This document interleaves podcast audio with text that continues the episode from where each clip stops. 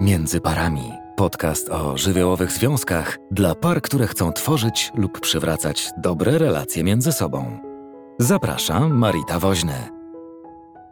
Wyobraź sobie taką sytuację, kiedy jedna osoba w związku mówi do drugiej: Ty nigdy mnie nie doceniasz, nigdy nic dla mnie nie robisz, nie widzisz tego, jak bardzo ja się poświęcam dla ciebie.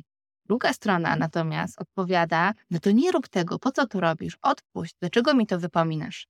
Na co ta pierwsza mówi: No widzisz, nawet teraz nie potrafisz mnie docenić i zobaczyć tego, ile ja dla ciebie robię, przecież próbuję ci to pokazać.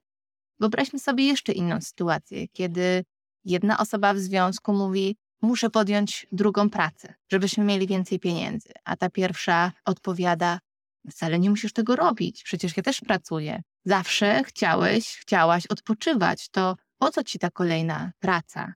Ale przecież ja muszę zapewnić byt, ja muszę być odpowiedzialny czy odpowiedzialna za to, co się z nami stanie.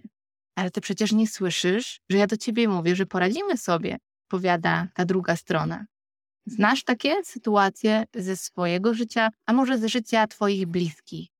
To jest tak zwany syndrom sprawcy i ofiary w związku, kiedy jedna osoba ciągle czuje się beznadziejna, druga ciągle czuje się winna i co chwilę para, jak w tym tańcu, przerzuca się krzywdą i winą.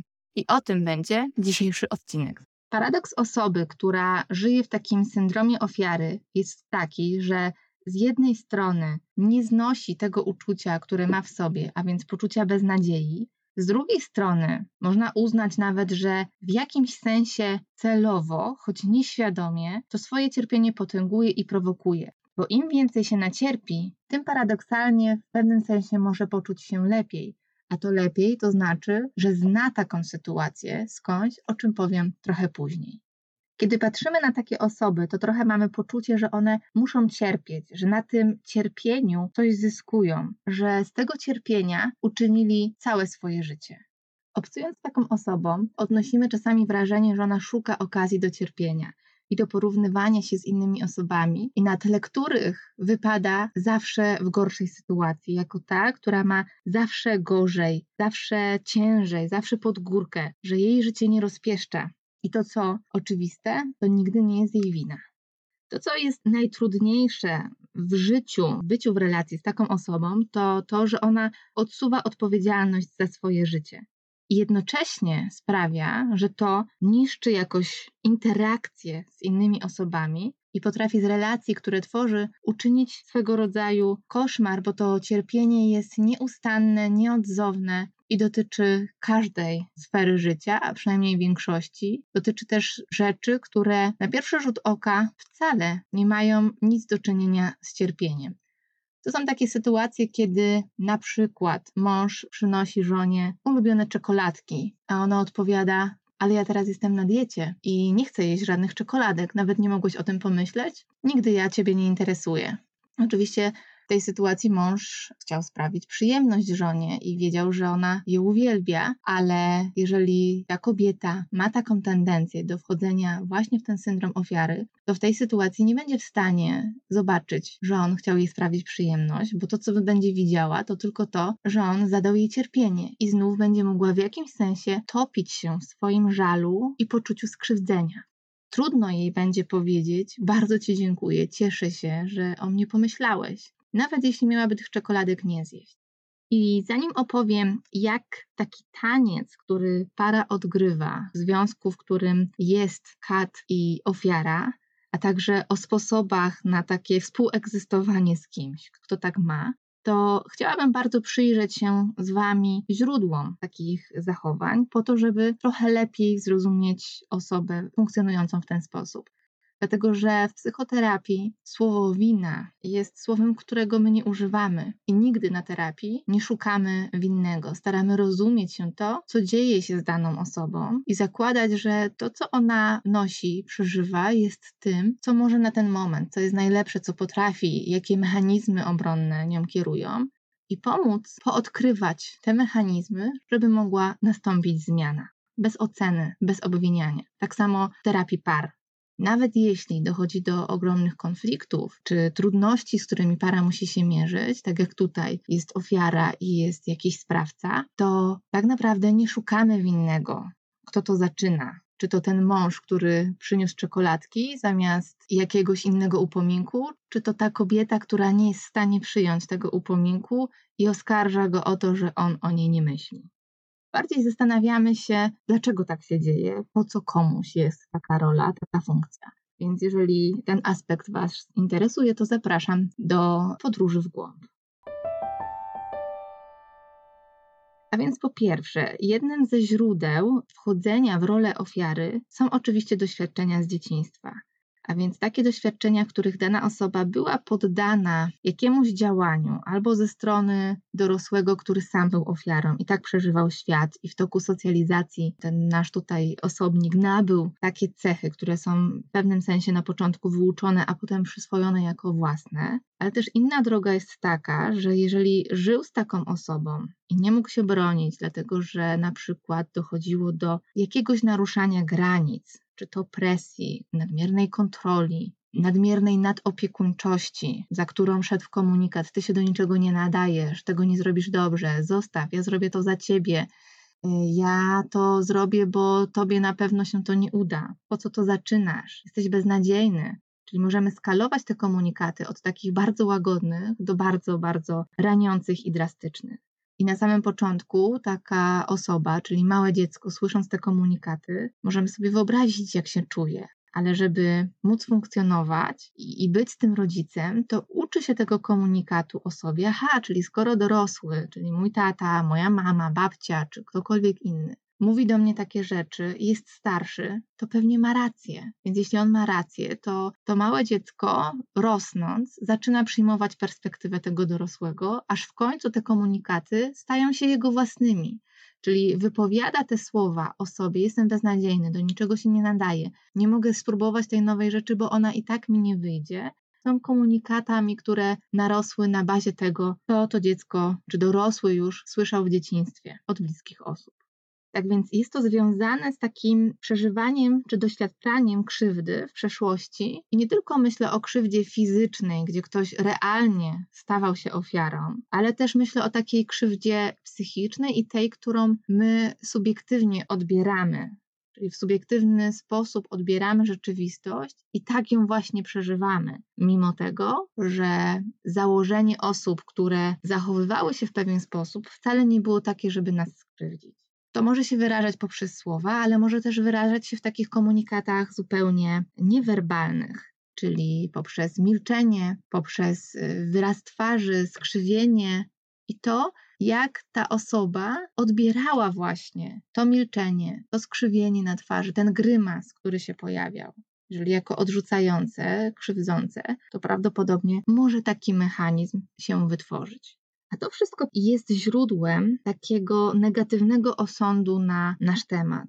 Zaczynamy przeżywać bardzo źle własną osobę. Łączy się to z brakiem akceptacji względem siebie, swojego ciała, swojego wyglądu, niskim poczuciem własnej wartości. Ale najpotężniejsze, co się dzieje, to przez to, że była nam odbierana sprawczość, uciekamy od odpowiedzialności czujemy, że jej nie mamy jako dzieci nie mieliśmy sprawczości i teraz w dorosłości podążamy tym schematem, wierząc, że nie mamy wpływu, że nie mamy sprawczości, że nie możemy być odpowiedzialni za siebie, bo inni wiedzą lepiej. Co oczywiście jest błędem, ale odkrycie schematu, którym rządzimy, jest niezwykle ważne do tego, żeby móc się z tej pułapki właśnie wydobyć. Można więc powiedzieć, że spotkamy w swoim życiu różne typy osób. Takie, które czasem realnie czują się winne i czują, że coś zepsuły, coś im nie wyszło i teraz wypada to jakoś naprawić, i to poczucie winy im towarzyszy. Czyli można powiedzieć, że one doświadczają głosu, który mówi o tej winie w zdrowych proporcjach, takiego głosu, który jest nam potrzebny. Możemy spotkać takie osoby, które nigdy nie czują się winne. I wtedy należałoby sprawdzić, gdzie się nawaliło, dlaczego coś nie działa i co jest w ogóle z naszym sygnałem ostrzegawczym, dlaczego ten głos, który mówi o tej winie, nam się nie uaktywnia. I trzecim typem osób jest właśnie taka osoba, która przeżywa siebie jako ofiarę i ciągle i za wszystko czuje się winna, albo że do niczego się nie nadaje. I zastanówmy się, jak to przejawia się w parze, jak to się dzieje, że taka para w ogóle się pojawia, Czy to jest przypadek, że w danym związku funkcjonuje ten syndrom ofiary i kata? Czy jednak z jakiegoś powodu ta para tańczy taki taniec i do czegoś on im służy?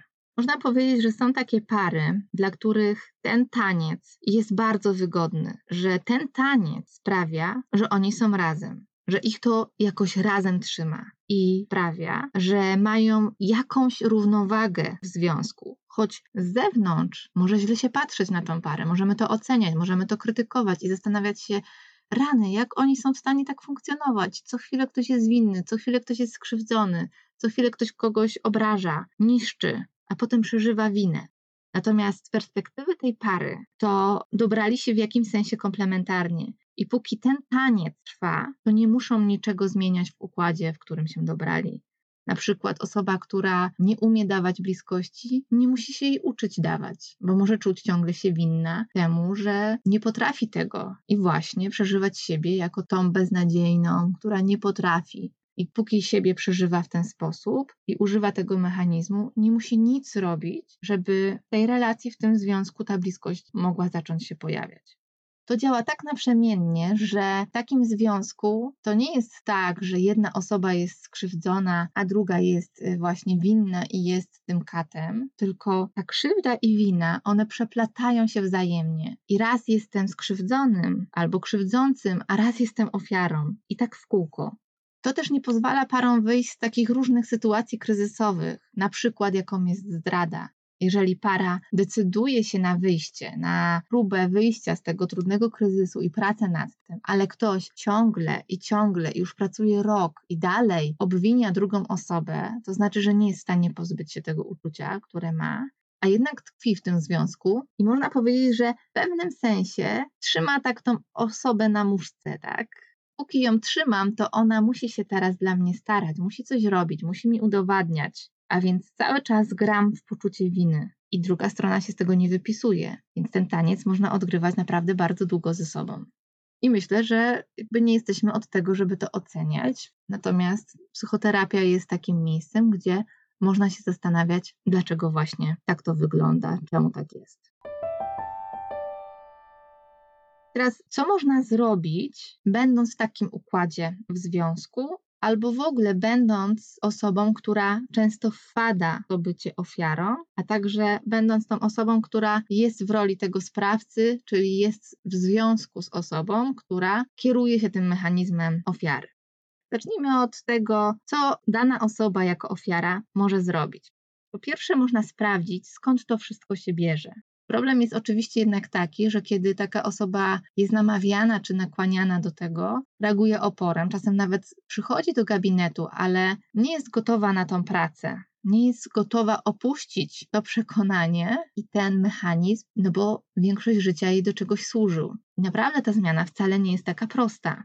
Natomiast drugim krokiem jest to, że można się zastanawiać, jak można zapobiegać tej krzywdzie, którą dana osoba przeżywa jako krzywdę czyli jak może się wydobyć z tych różnych mechanizmów, w które wpada, a w które nie chce wpadać. Czyli po pierwsze musi zrozumieć, po co jej to jest, a po drugie zacząć szukać strategii na to, żeby nadawać sobie sprawczość.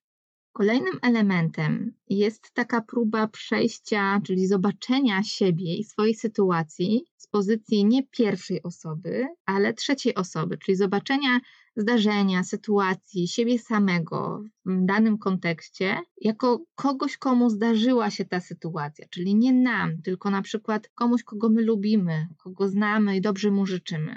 Po to, żeby zmienić trochę perspektywę i przełożyć ten środek ciężkości na to, jak inni by to widzieli, jak inni by to komentowali, jak inni by na to reagowali. Po to, żeby dołożyć taki nowy wgląd, nowe rozumienie tej sytuacji. Kolejną rzeczą, czwartą, jest to, żeby próbować w tych różnych sytuacjach, gdzie czujemy, że wchodzimy już w tą rolę, a więc jesteśmy świadomi tego, próbować szukać tego, co miłego ta dana sytuacja, ten nowy wątek może nam wnosić. A więc, czy w całej tej krzywdzie, którą przeżywamy, jest coś, co właściwie jest miłe, tak jak podobnie z tymi czekoladkami że okej, okay, nie są trafione, bo jestem na diecie, ale może to jest miłe, że ktoś o mnie pomyślał, że coś dla mnie zrobił, że kupił coś dla mnie, że chciał mi sprawić przyjemność. I ostatnia rzecz, która jest związana właśnie z dzieciństwem, i ona jest trudna do zrobienia samemu, ale można próbować. Można próbować też z drugą osobą, która jest nam życzliwa, docierać do tych różnych głosów, które mogą stać za tym naszym syndromem. A więc jeśli zdamy sobie sprawę, że to dotyka naszej przeszłości, naszego dzieciństwa, a nawet jak nie zdajemy sobie sprawy, to możemy się pozastanawiać, że generalnie ludzie mają tak, że bardzo chcą o siebie zadbać. I jeżeli te głosy są przeciwko mnie, to mogę się pozastanawiać, czy one są moje, czy należą do innych osób. Jeżeli tak, to do jakich? Do mojej mamy, taty, babci, nauczyciela, dziadka, siostry. Do kogo ten głos należy? Jeżeli uda mi się to odkryć, to mogę pójść jeszcze kawałeczek dalej i zastanowić się, czy ja dalej chcę te głosy przyjmować, czy ja może chcę z nimi dyskutować, czy ja chcę uznać i zgodzić się z nimi, tak macie rację, czy jednak chcę im się sprzeciwić. A więc mogę wybrać, ile tym głosom dam władzy, a ile dam władzy samej sobie czy samemu sobie. Jesteśmy w punkcie sprawczości. Jeżeli to się uda zrobić, to zaczynamy nabierać odpowiedzialności za siebie w różnych sytuacjach, które wcześniej były trudne. Natomiast z perspektywy osoby, która żyje z kimś, kto często wchodzi w tą rolę ofiary, można by się zastanawiać, co tak naprawdę pomaga. Czasem ludzie pytają, czy ignorowanie takiego zachowania pomaga. Można powiedzieć, że ignorowanie powoduje, że dokładnie dajemy tej osobie to, czego ona potrzebuje. No właśnie, nawet nie zwracasz na mnie uwagi, nawet nic mi nie odpowiadasz, nie interesujesz się mną. Czyli zaczyna czuć krzywdę. Ktoś może zapytać, no okej, okay, właściwie to nas wkurza to zachowanie, to czy mogę powiedzieć, że mnie to wkurza i mnie to złości? Odpowiedziałabym, że trochę zależy, jak to zrobimy. Jeżeli impulsywnie okażemy daną złość, to zostanie ona przyjęta jako ta, która jest krzywdząca. Widzisz, jaka jestem biedna, ciągle na mnie krzyczysz, w ogóle nie interesuje cię, co ja czuję. To wszystko moja wina, zobacz, jak ty się do mnie zachowujesz. To więc można inaczej robić? Po pierwsze, warto jest przestać przejmować się i brać na siebie to poczucie winy, które ta ofiara chce nam oddać. Nie chodzi o to, żeby ignorować, ale też nie chodzi o to, żeby stwarzać taką sytuację, kiedy pochylamy się nad tą krzywdą i ją wzmacniamy. Można przewidywać zachowanie tej osoby i próbować na nią reagować wcześniej. A więc, jeżeli wiemy, że będzie nam wypominać niewykonanie różnych obowiązków, to może jednak warto je zrobić na samym początku, zanim ona wejdzie z tym komunikatem. Jednak trzeba uważać, żeby nie przekroczyć takiej linii, która jest związana z odrzuceniem, bo taka osoba może mieć też tendencję i uznać, że no tak, teraz tam mnie w ogóle nie potrzebujesz, nawet nie poprosiłeś mnie o pomoc. Więc trochę w takim impasie, że nic właściwie, co zrobimy, nie jest dobre i słuszne. Ale jeżeli zrobimy to jednak z empatią i zakomunikujemy to w taki sposób, że nie dajemy litości, ale też yy, nie złościmy się, realnie mówimy jak jest, chciałem się tym zająć, miałem czas, fajnie, że możemy teraz ten czas spędzić razem. Następnym razem, jak będziesz potrzebować pomocy, daj mi znać, pomogę. A więc doceniamy różne zachowania, które dana osoba prezentuje, ale nie skupiamy się na krzywdzie czy ilości wysiłku, jaki dana osoba musiała w to włożyć. Chodzi o to, żeby nie użalać się nad tą osobą, nie podzielać jej opinii o jej własnym cierpieniu. Natomiast jeżeli chodzi o związek i o parę, jak można próbować odkrywać takie schematy, po pierwsze, jeżeli to widzimy już w sobie, albo jedna ze stron widzi to w związku, to warto znaleźć taką przestrzeń do spokojnej rozmowy, na to, żeby powiedzieć, jak jest, jak my się w tym czujemy. Trzeba się na to przygotować, że dana osoba za każdym naszym komunikatem będzie czuła się winna, ale nie można się z tego ani wycofywać, ani tego wzmacniać, tylko przyjąć, że jej reagowanie w nerwowy sposób jest jakimś stałym mechanizmem, stałym elementem.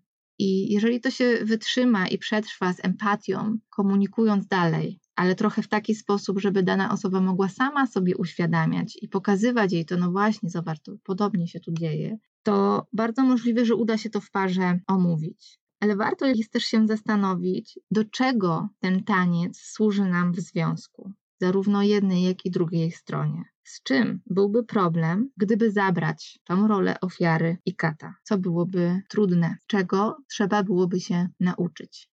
I myślę, że nie zawsze jest to możliwe i nie każdy chce się wyłączyć z tego schematu. Oczywiście ma do tego prawo. Natomiast kiedy jesteśmy jedną z tych stron, to możemy próbować coś w tym zmieniać. I na koniec chcę powiedzieć o sytuacjach, w których ktoś realnie doświadcza krzywdy i jest ofiarą w jakiejś relacji. Pierwsze, co jest ważne do zrobienia, to zapewnienie jakiegoś bezpieczeństwa, przerwania tej krzywdy, a dopiero później możliwa jest taka praca, o której powiedziałam wcześniej, czyli zastanawianie się, jak do tego doszło, dlaczego ktoś wybiera takich partnerów i szukanie strategii na to, żeby to się nie powielało. I kończąc już ten odcinek, chcę powiedzieć, abyśmy szukali równowagi w sobie, nie tylko jeżeli chodzi o przyjemne uczucia, ani o te, które są związane ze zmęczeniem, ale jak widać, te, które są związane na przykład z winą, również są nam bardzo potrzebne do tego, żeby móc funkcjonować w równowadze i do tego Was bardzo mocno zachęcam. Dziękuję za dzisiejszy czas spędzony razem i do usłyszenia za tydzień. Jeśli chcesz posłuchać innych odcinków na temat psychologii związków, zajrzyj na międzyparami.pl. Jeśli masz propozycję tematu na kolejny podcast, wyślij wiadomość przez formularz na stronie.